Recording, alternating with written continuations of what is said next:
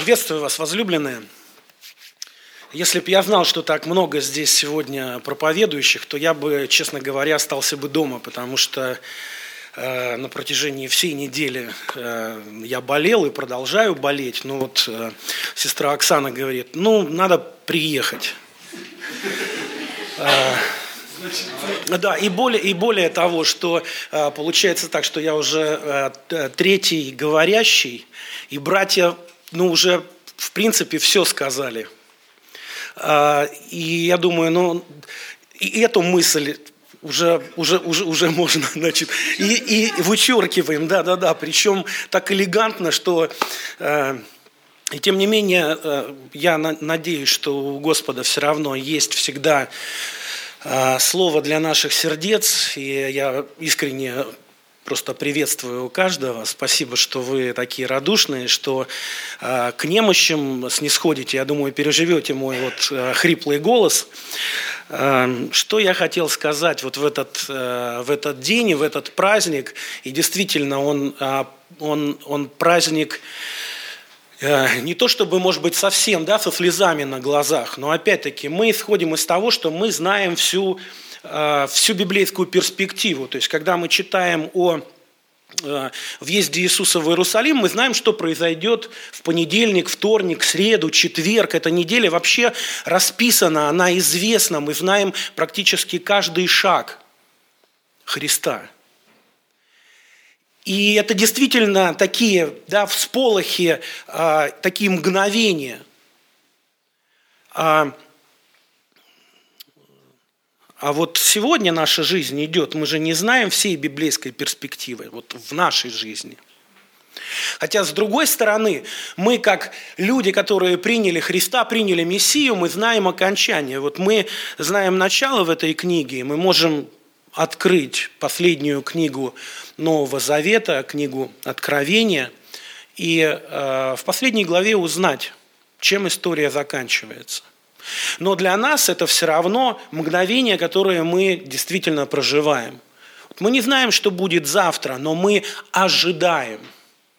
И у людей, ну вот сегодня было зачитано да, из Евангелия от э, Луки, фактически все синоптики и даже Иоанн, они рассказывают э, об этой истории, о торжественном э, въезде Иисуса в Иерусалим, каждый со своими нюансами, со своими, значит, э, такими э, подробностями. И меня всегда интересовали чаяния, да, вот, ну, сегодня уже было сказано, чаяние народа. Чаяние народа – это придет царь, а, более того, мы же можем там историю немножко перекрутить, увидеть вот этот вот галилейский кризис в а, служении Иисуса Христа. А, если я не ошибаюсь, Евангелие от Иоанна, 6 глава, рассказывает об этом. Что после того, как он накормил людей, и он исцелял, и он говорил вот эти вот слова благодати, то они нечаянно хотели сделать его царем – то есть эта попытка уже была, потому что, ну, действительно, отчаяние наше с вами, чаяние. Какого, какого президента мы хотим? Но зачастую явно не нынешнего. Мы ожидаем этого, этого, этого Мессию. В истории России всегда было так. Мы ждали того, кто придет и даст нам все. И тот, кто даст нам волю, и тот, кто даст нам хлеба, и того, кто даст нам зрелищ.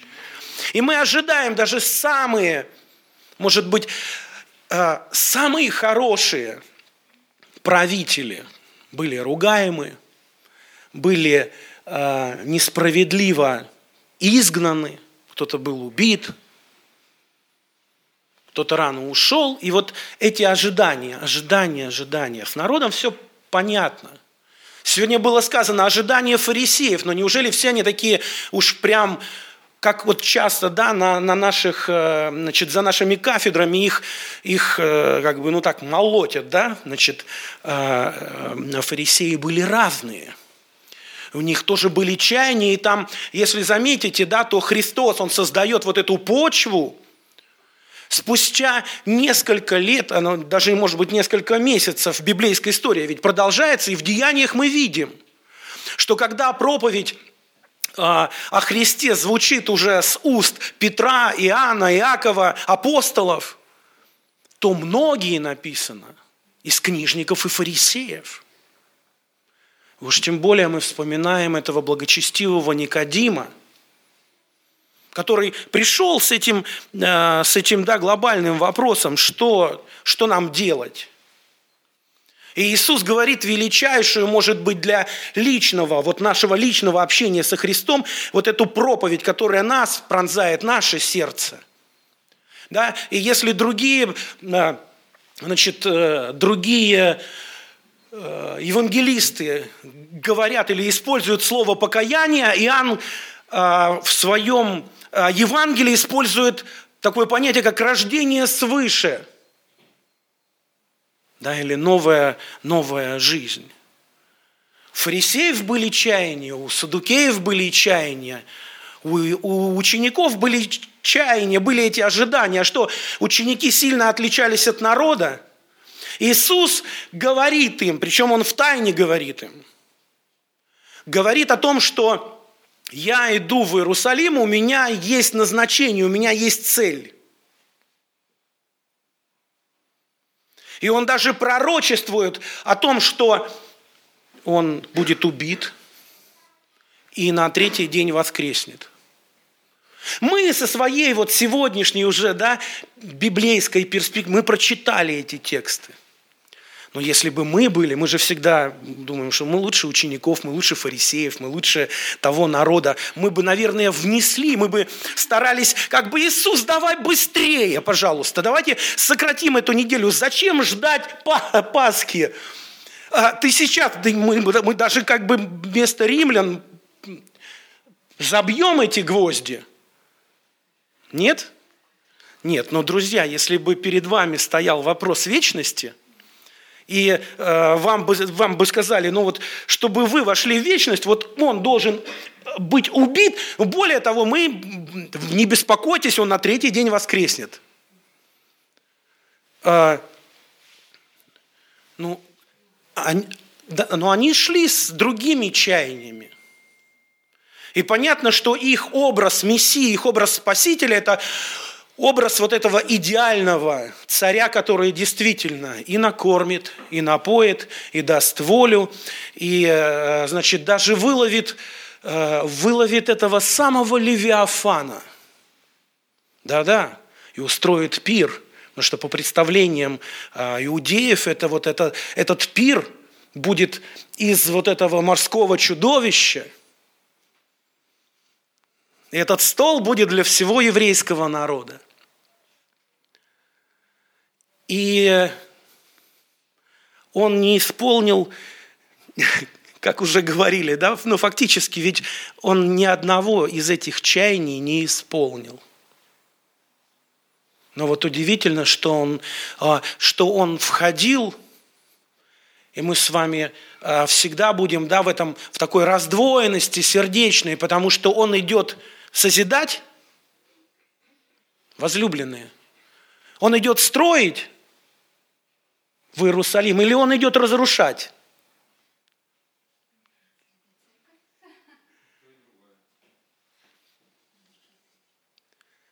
Ну согласитесь, да? И в этом нет дуализма какого-то, нет. Это наоборот вот этот библейский божественный парадокс. Потому что представляете, ну, к примеру, да, у иудеев были четыре идеи. Первое – это Тора – ну или четыре принципа, или четыре начала. Тора, земля святая, храм и народ. Тора, святая земля, храм и народ. И каждый из этих принципов имел, имел основополагающее для иудея вообще вот существование.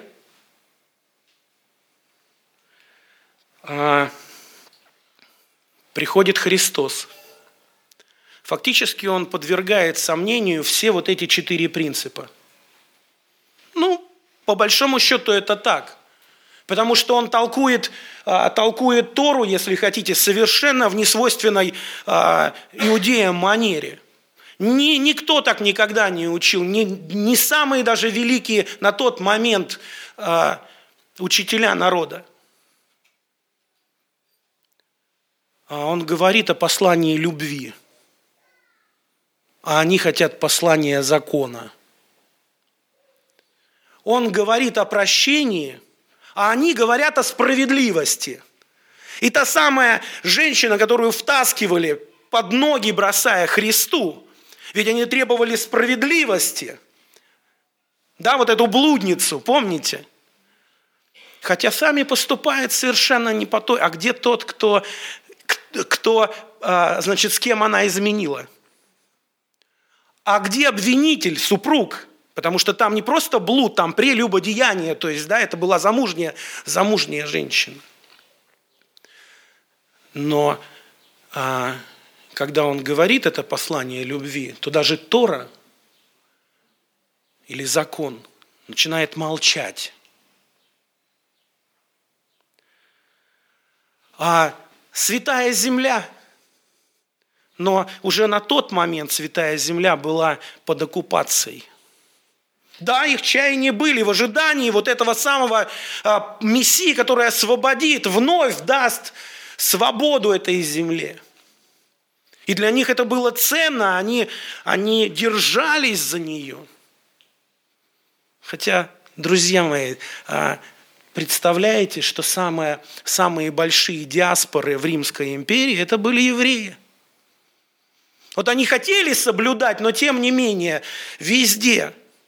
Да, сегодня а, находят синагоги в Индии, а, синагоги, построенные за 200 лет до рождения Христа на индийской земле.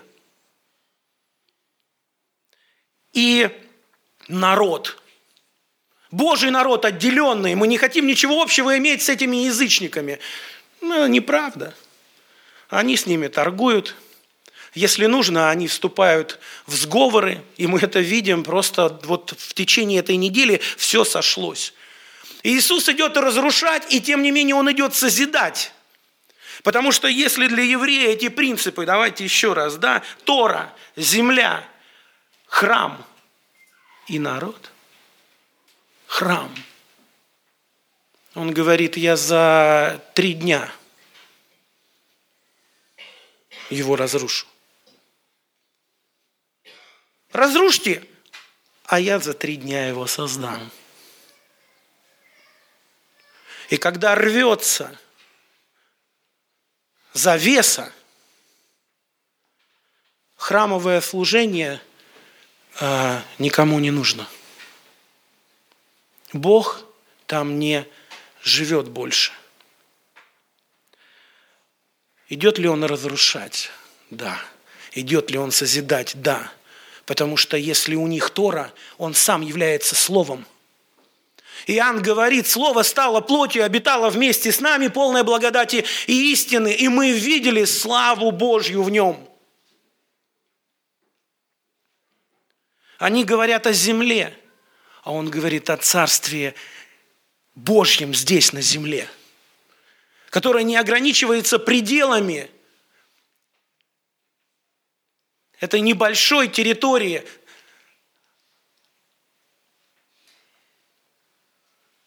Он говорит, что Царство Божье там, где ты.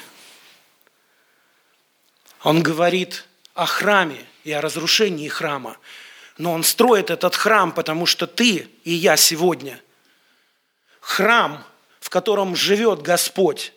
Твое сердце – это храм Бога живого. Народ. Неужели он упраздняет еврейский народ? Нет. Но он расширяет пределы и всегда – он говорил о том, что Бог говорил о том, что народ еврейский должен быть светочем для язычников. Почитаем псалмы, мы увидим это, да? Есть место, и мы привиты к этой животворной лозе. Бог сделал все, Он разрушил и создал. И его благословенное слово, вот эти вот чаяния. Знаете, наверное, чаяние только одного существа. тогда были даже больше, чем всех остальных. Я сейчас э, скажу, кто это. Но у меня есть еще пять минуточек, да? Э, в 96 году мы такой миссионерской командой э, жили в Архангельске. И я Значит, было очень непростое время, потому что бывало так, что в квартире могло быть там, около нуля градусов. И веерное отопление, и, в общем, свет отключался. Это время такого вот а, кризиса. И кризиса может быть для многих духовного, а вот просто даже физически было очень трудно выживать в этих северных а, землях. И была такая квартира, которую мы снимали миссионерской командой, там четыре комнаты было. И вот э, в, в январские такие вот морозы, я говорю, ребята, вот все, в отпуск езжайте, потому что, значит, ну, невозможно, там и детки, и, и я остался один на миссии, значит, э, ребята все уехали. И вдруг в один из вечеров, когда свет отключили, на меня навалился вот тот самый детский, э, детский страх. Ну, там вот фашисты, вот, э, у каждого страхи в детстве были свои. Вот я боялся, э, даже, вот, там, скажем, посмотрел «Спокойной ночи, малыши», там показали «Ну, погоди». И я вот потом в постели мог биться в истерике, потому что э, я боялся, что, ну, а если я умру, ведь я никогда больше «Ну, погоди» не увижу. Знаете, вот, э, и, и, и вот это вот из детства может притягиваться, ну, к другим нашим каким-то а, страхам. Но вдруг у меня, знаете, такой природный страх а, темноты и одиночества. Знаете, вот, ну, кто боится темноты? Боитесь? А я уже не боюсь. Вот, но, но тогда очень сильно потому что все это выключи, это метель.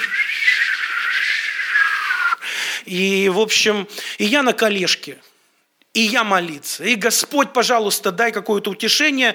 Э, вот я боюсь, и, боящийся несовершен в любви. То есть, ну, там сразу библейские тексты, значит, да. А, и Господь, ну, я уверен, что это был Господь. Вот это не был голос неба, да, это ангел не пришел. Но как-то вот, знаете, что вот полностью утвер... как бы уверенность в том, что ты должен сделать вот это. Я надеюсь, что у вас такое бывает.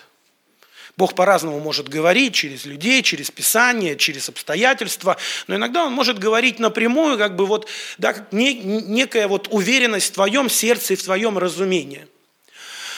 И э, а, это такой район, называется Варавина в Архангельске, это жуткий, просто вот такой криминальный, криминальное место. И, и пойди и открой входную дверь. Ну, открой замок.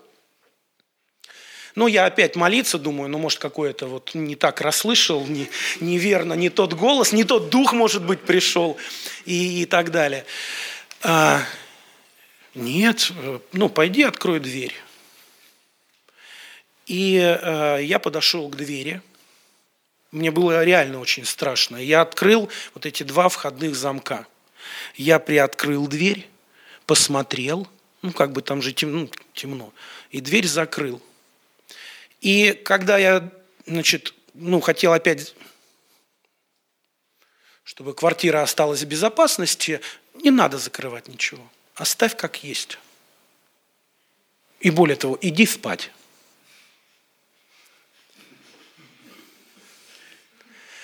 А я прошу, не повторяйте. А, это мое личное откровение, и вы э, со своим страхом темноты так э, не поборетесь. Но я поборолся. Я пошел и лег. С 96 -го года по 98 пока мы жили в этой квартире, двери больше не закрывались. Ни, никогда. Даже тогда, когда мы уходили.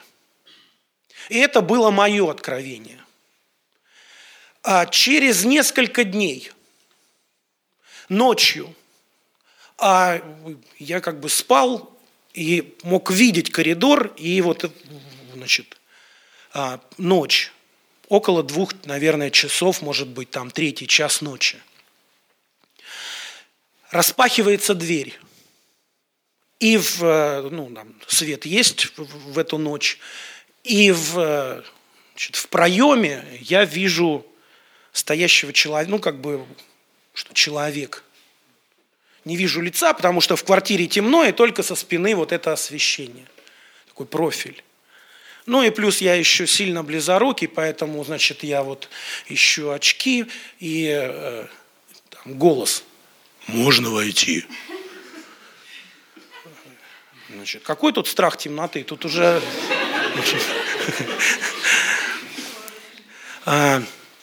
Да, ну, я как-то реагирую, надеваю очки, э, иду туда в прихожую, включаю свет и понимаю, что передо мной э, стоит человек, у него, значит, э, значит ну, вот на куртке такие какие-то подтеки, и смотрю на его руки, руки в крови. Он достает из кармана нож и задает вопрос, что мне делать? А а я как-то, да, давай пройди на кухню, дайте кофе угощу. А, как оказалось, вечером, э, за несколько часов до этих событий, он был на молодежной дискотеке в поселок Зеленец, это несколько километров от Архангельска, через э, Двину. А, на дискотеке он зарезал человека – и он не знал, что делать, но знал, что вот где-то там на Варавино живет священник.